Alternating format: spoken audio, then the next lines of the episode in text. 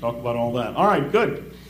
Um, last time we looked at the genealogies more generally. We looked at chapter 5 and chapter 11, and really more broadly in the scriptures and ancient genealogies, trying to understand uh, what they're all about and how to understand them, how not to understand them. We saw that they're not intended to be exhaustive for chronological calculations.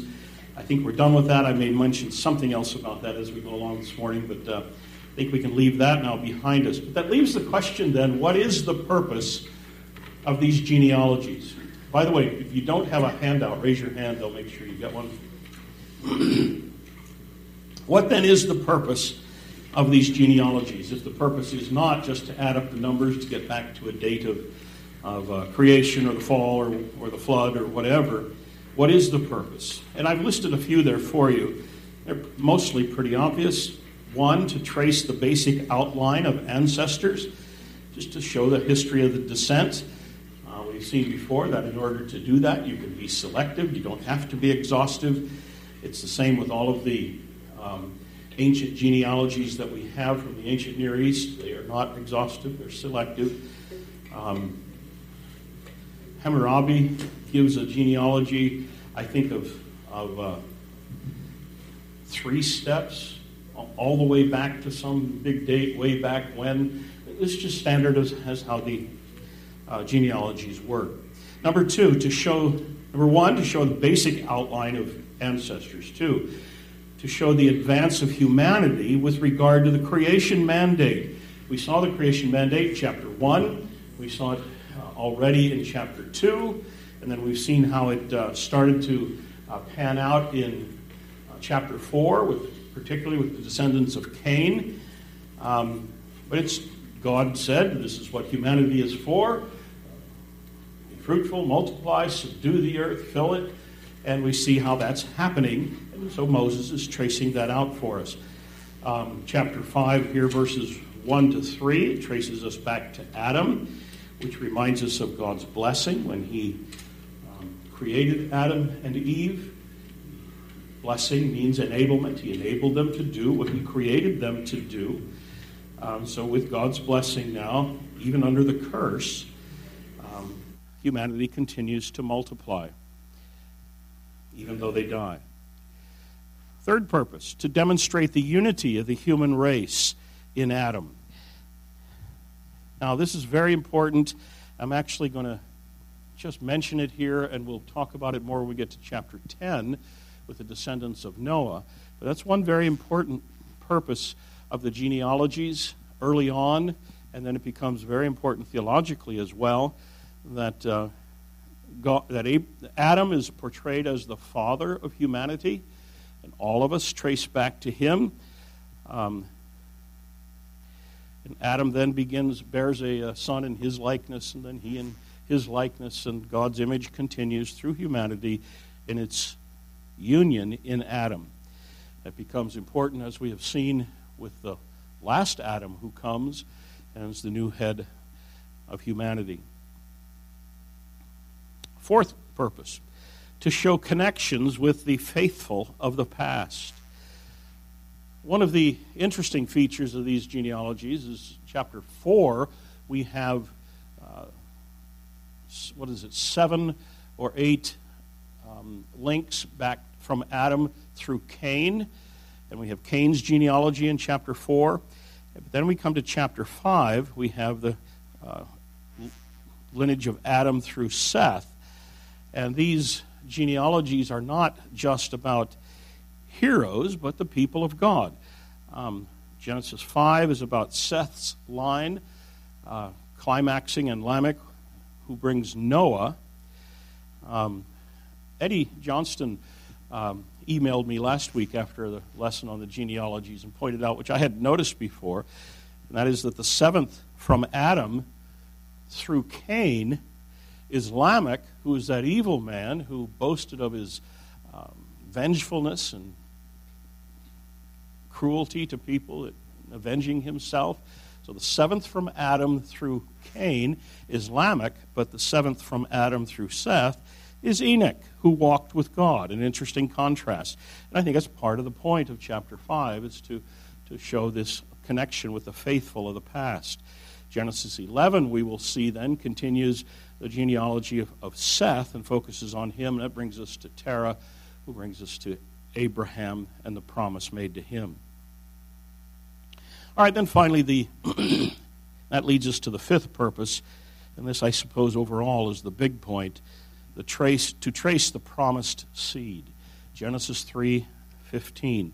God promised that a seed of the woman would come and be a champion over the devil, and uh, the implicit state promise is that he'll fix this mess that has, been, has come through the serpent.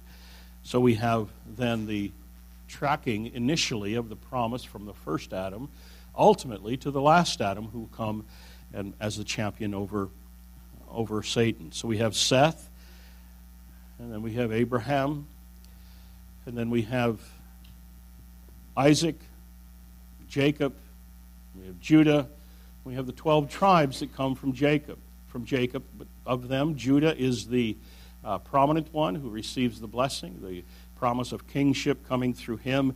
Through that, we come to David, and finally, we come to Jesus. And all of that's introduced for us here. And so we have then, I think, in Moses' own thinking, even, um, tracking God's sovereign and merciful oversight over humanity with regard to his saving purpose. He's made a promise, and now let's begin tracking it out with the faithful. And where does that promise go? And that seed, as we have seen, narrows uh, from the woman's seed to Seth and to Abraham and so on. And so when we read through these genealogies, one thing that we should notice is that God is being faithful to his promise. He made a promise, and now let's watch how that promise narrows finally to the champion who will come. It, uh, that promise may move very slowly over the centuries, but it does move steadily, and generation by generation, the promise narrows so that finally, when he does come, we can confirm that he is the one who was promised. So, in, in other words, then, these um, early genealogies advance the Bible story in an important way. I had a book years ago in my library. I, I got rid of it finally, but uh, a funny title. It said, Enjoying the Boring Parts of the Bible. And uh, he looked at various, pa- well, of course, one of the chapters was on uh, genealogies. And um, can't remember for sure, but I'm certain that this is one of the points that he would have made in that chapter that this is, in a sense, tracking the Bible story for us and has a very important function in that regard. It has implications in these genealogies that are uh, canon wide and Bible story long. And that's what it's beginning to track out for us. All right, let's take a question here about the what about the numbers, these incredible ages of these people who are named? First of all, note on the historicity of it. In terms of the evidence for it, there's really no reason to doubt. First of all, it says it in God's Word. We should take it on that. Um, but as, in addition to that, as we compare these with other ancient kings lists and genealogies that we've found, these numbers that we find in the Bible in Genesis 5 are actually pretty low. They're pretty small. Um, the Sumerian king list that we have is a total of eight kings, and added together, it's 241,000 years. Another king list that we have has 23 kings, and it's 24,000 years. And so these lists that we have here are comparatively uh, really rather rather low numbers. The total number of years that we have, if you add them up in Genesis 5, is 1,600 years. And even critical scholarship acknowledges that these numbers are relatively low in comparison. We get to chapter 11, as we've already mentioned in, last, in recent weeks, these numbers start to get significantly lower. Um, critics assume, when they come to a passage like this, they assume that the numbers must be fanciful because they can't be believed. It's not the way it is today. It can't have been the way it was then. So they assume that they must be wrong.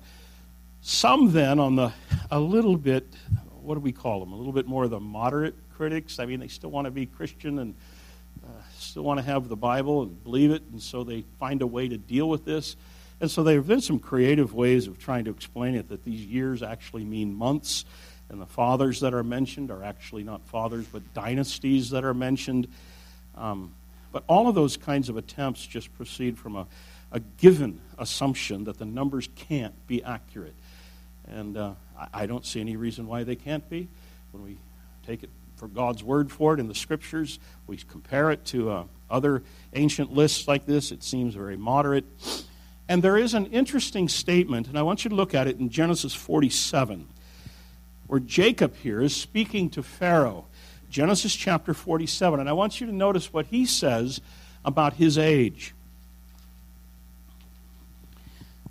Genesis 47, verse 9. Remember now, Jacob is in Egypt. Jacob says to Pharaoh, The days of the years of my sojourning are a 130 years. All right, this is an old guy. Few and evil have been the days of the years of my life, and they have not attained to the days of the years of the life of my fathers in the days of their sojourning. So Jacob now, at 130, is feeling old and evidently anticipating that he doesn't have much time left. And he looks back to his ancestors and says that my, my years have not been that many. So here we have a confirmation from Jacob as well. He's acknowledging that even at 130, he's, he's, not, a, he's not what his uh, forefathers were. In fact, you, as we've talked about, you compare the ages of these men, Genesis 5 and 11, to the ages of the men in Genesis 12 and following, even allowing for the old age of Abraham, old age of Jacob, the old age of Moses, it's, it's nothing compared to what we've seen here, but it has begun to drop off. All right, well, then, what is the function then of these astounding ages and lifespan of these men? Why does Moses record this for us? We saw last time that the purpose is not simply to uh, add up the years to get back to the date of the flood or something like that.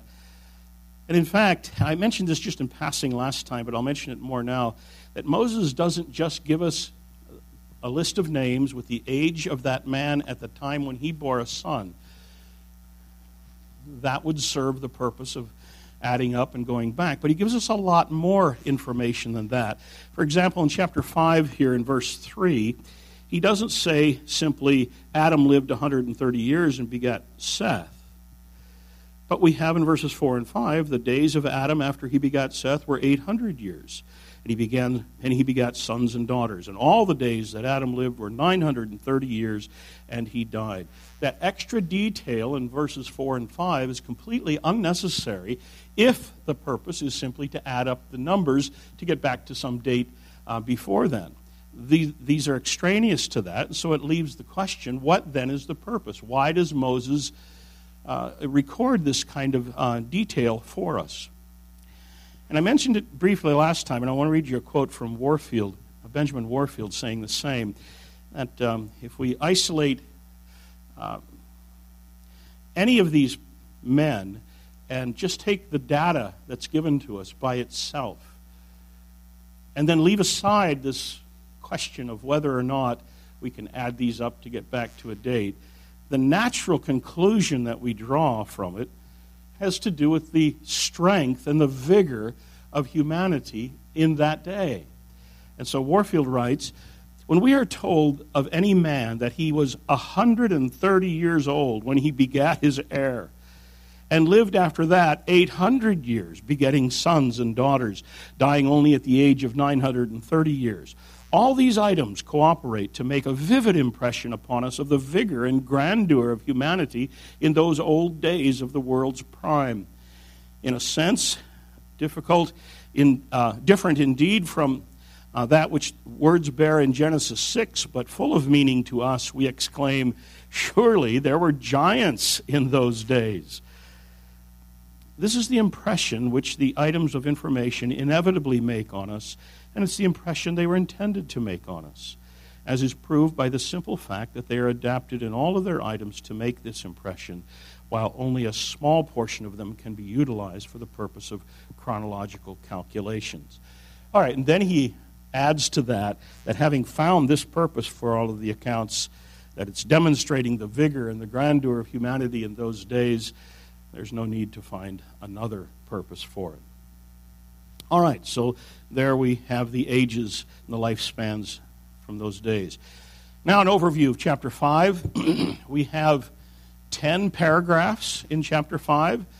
1 to 5 is about Adam, verses 6 to 8 is about Seth, 9 to 11, Enosh, and so on, as I have it listed for you in the handout. Uh, by the way, the handout is uh, for you on Zoom. It's uh, in the email as well if you'd like it. Throughout this, as I mentioned earlier when we started with some questions, uh, each of these paragraphs is symmetrically structured, uh, most all of them the same. So and so lived X number of years, then fathered this guy, and then he lived X number of years after that, and he fathered this guy, and, and uh, fathering sons and daughters, and then the total lifespan is this, and that's the structure of, of each of these paragraphs. There are slight deviations from that pattern throughout the chapter. Uh, we have some extra narrative that's given to us within the genealogy on a few of the guys. So, Adam, um, we have some detail offered in verses 3 to 5. He fathered a child in his image. That's a brief narrative comment added to the genealogy. Enoch, we have the uh, comment that he walked with God. Lamech uh, adds the details about the naming of his son Noah. And then uh, Noah is slightly different in that we have three sons who are named. So that's the pattern of the chapter. Now, notice the refrain going through. I mentioned this earlier. This surely is one of the big points of Genesis chapter 5. And he died. We have it in verse 5, verse 8, verse 11, 14, 17, and so on. And he died, and he died, and he died, and he died. Now, why does he include this? He doesn't, interestingly, he doesn't include that refrain in chapter 11 when he gives the genealogies.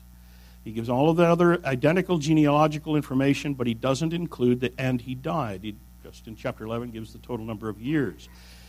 So then the question, why does he include it here?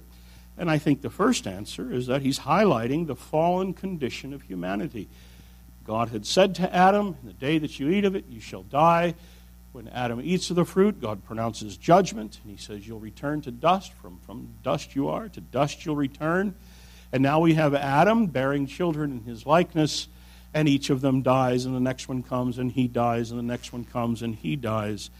And we see the outworking of God's judgment on humanity. Death, in each of its instances, in every instance of death, we're reminded of the judgment of God. Don't misunderstand that. That doesn't mean it's a tit for tat arrangement that this man died because he did that sin or God was judging him for that particular thing that he did. That's not what I'm saying. God's judgment has come, in, come on humanity, and in every instance of death, we're reminded of it. And I think that's what Moses is highlighting for us here throughout chapter nine, uh, throughout chapter five. He died and he died and he died and he died and they all died. And they lived incredible ages, but they died. But then that brings us to another purpose I think that Moses may have in recording this refrain, and he died and he died. And that is to highlight the exception. Verses 18 to 24, we have Enoch. When Jared lived 132 years, he fathered Enoch. Jared lived after he fathered Enoch 800 years and had sons and daughters. All the days of Jared, 962 years, and he died. When Enoch lived 65 years, he fathered Methuselah. Enoch walked with God after he fathered Methuselah 300 years and had other sons and daughters. Thus, all the days of Enoch were 365 years. Enoch walked with God, and he was not where God took him. So here we have an exception. Everybody dies. Everybody dies. Everybody dies. But not Enoch. He doesn't die. God takes him. He's just transported to glory, a kind of pre rapture rapture of some kind. God took him up, um, sudden removal of some kind. He's gone. Now, the next question then is why highlight Enoch? This is a fascinating event. Why highlight it? Well, obviously, the most obvious answer is because it's the exception. Everybody dies, but not Enoch. And that then brings us to the other part of the answer. Why didn't Enoch die? And the answer we're left with is because he walked with God. That's what we're told. He was obedient, he walked in close fellowship with God. It wasn't a mere external kind of piety. Here was a man who walked with God in every sense of the term. Now we find that term, walked with God, defined a little better. If you'd like turn over the page to chapter 6 and verse 9, this expression is used of Noah as well. Chapter 6 and verse 9 Noah was a righteous man, blameless in his generation. Noah walked with God. If you'd like to look at chapter 17, verses 1 and 2, we have it one more time and that's with regard to Abram. Abram was 99 years old, and the Lord appeared to Abram and said, I am God Almighty. Walk before me and be blameless, that I may make my covenant between uh, me and you and may multiply you greatly. So, this walking with God, walking before Him, walking with God, an expression of piety. This man was obedient. He was walked in close fellowship with God. He had a heart to please God and in, in Enoch's case, God made an exception and just took him, and he never had to experience death. And the implication then is that walking with God is the way of blessing in this life. It may not be that we are exempted from death. The last generation will be exempted from death when Christ returns. But until then, there are no exceptions, but Enoch was. And the lesson that we're left with is that walking with God is the way of blessing. We have an old song in the hymnals that expresses that. Trust and obey. There's no other way to be happy in Jesus but trust and obey.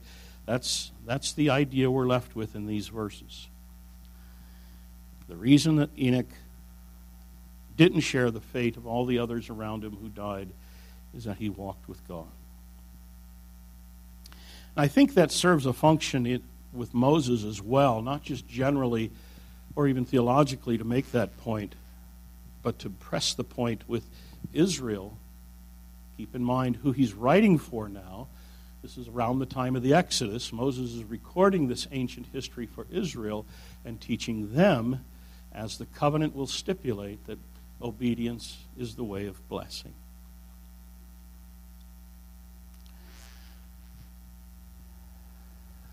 There might be more subtle uh, lessons in that as well.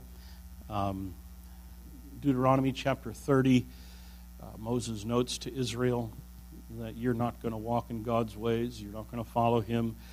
And uh, Moses knew that ahead of time. You're rebellious. God has not circumcised your heart and you won't obey. And then in Deuteronomy 28 to 30, then he highlights what will happen to Israel because they don't obey. And, but here, Enoch did obey. Turn the page, Noah did obey. Turn a few pages, Abraham did obey. These men walked with God, and these men were blessed.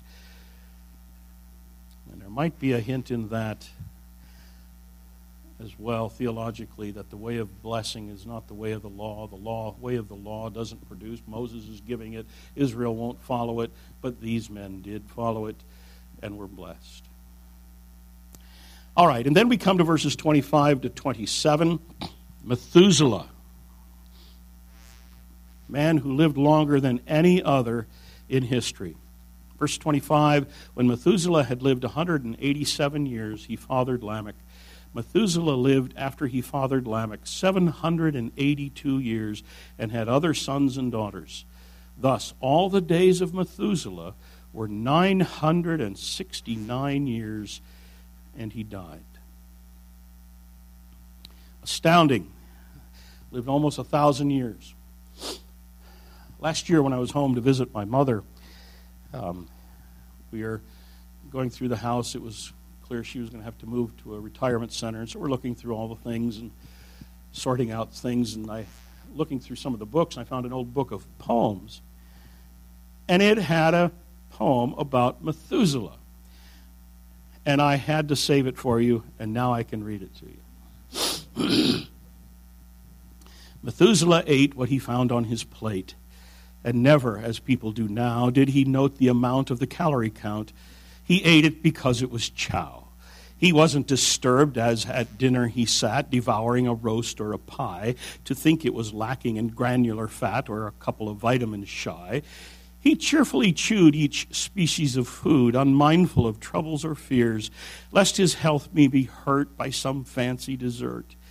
And he lived over 900 years. That's it.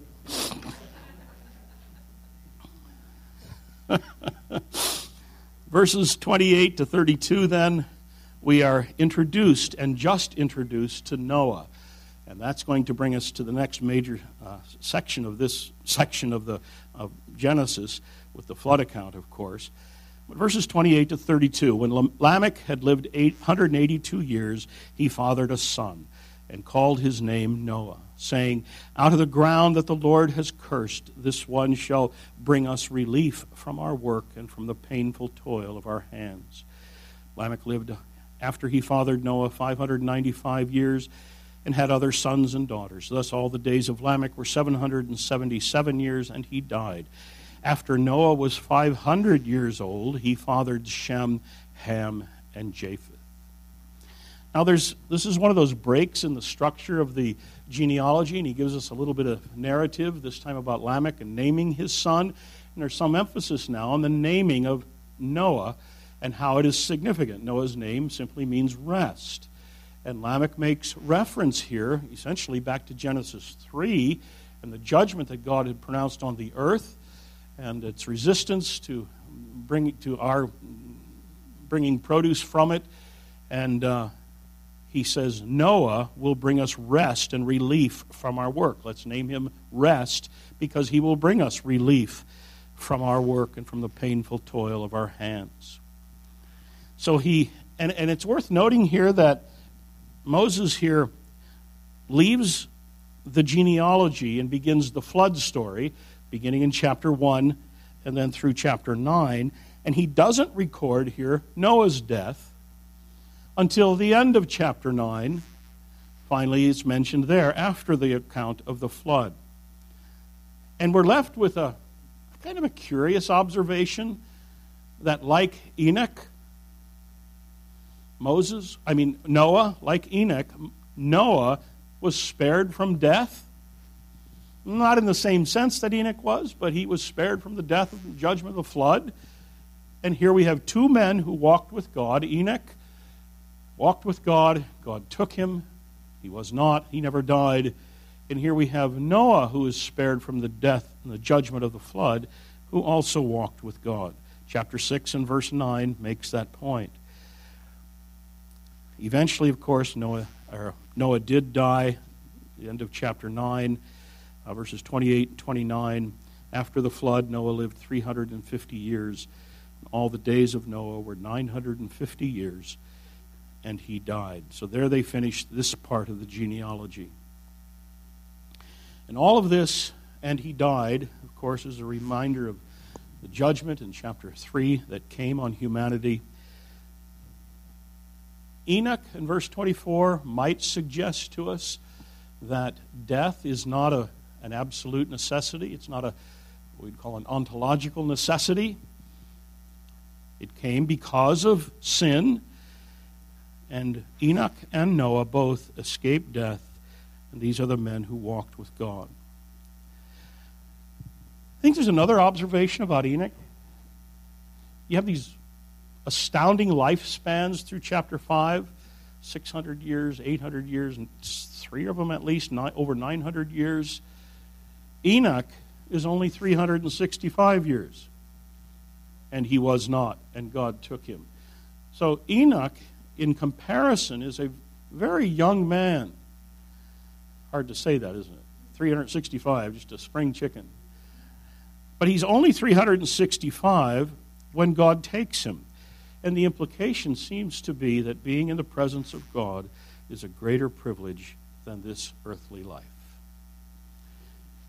God took him. Paul echoes that somewhat in Philippians when he talks about whether he would rather go now and be with Christ or stay here and serve Christ in this life.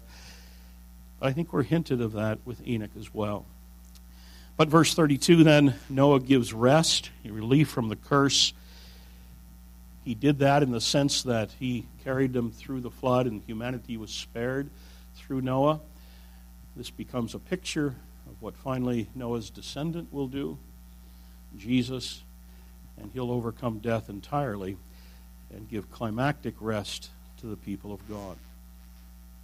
And that takes us, of course, to the book of Revelation and the end of the story where Christ, who has died, been raised from the dead, conquered death, and now gives resurrection to all of his people.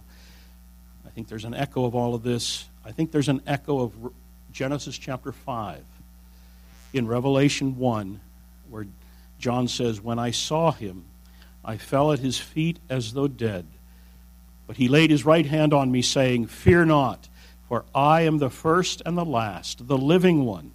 I died, and behold, I'm alive forevermore, and I have the keys of death and Hades. And that, of course, takes us to the end of the book of Revelation, where we find that death shall be no more. A reversal of the curse through uh, Noah's descendant, who finally brings rest in a climactic sense. So, in a sense, then, Genesis 5, I was going to say capsulizes the Bible story, but at least anticipates it as we look back at it. Fallen humanity given redemptive rest in the promised champion who is coming, whose line is traced through these uh, many links in the genealogy of chapter 5. All right, any questions? We've got a minute. Yes.